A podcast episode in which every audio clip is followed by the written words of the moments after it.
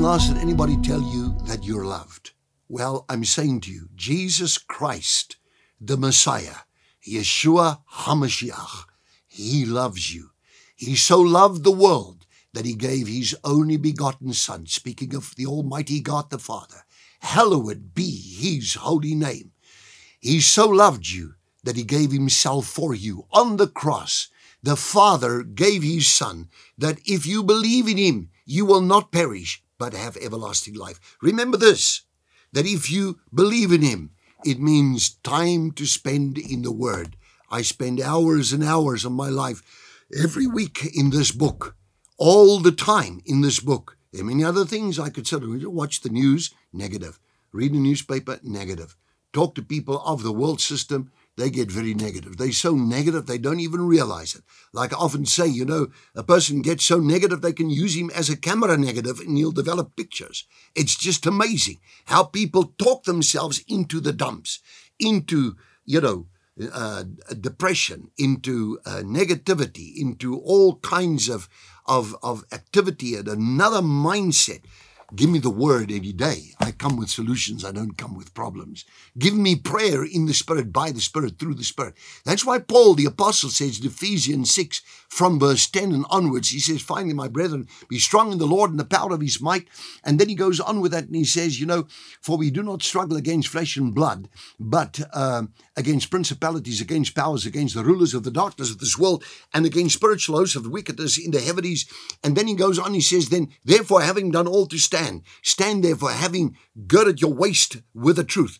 Put on the helmet of salvation, the breastplate of righteousness, gird your loins with the truth, shod your feet with the preparation of the gospel of peace, take up the shield of faith, wherewith you quench all the fiery darts of the enemy, and the sword of the Spirit, the word of God, and declare yourself to be in Christ Jesus.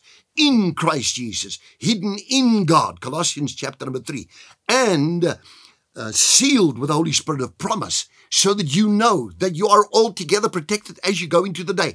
God's power is at work within you as a temple of the Holy Spirit. Your prayer life can set you free. What's the difference between praying for a child or another person or me praying for somebody in the church and even praying for myself or you praying for yourself?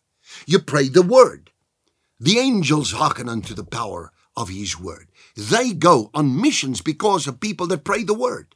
It says so. I told you in uh, one of the previous sessions here in uh, Psalm 103, in the final verses.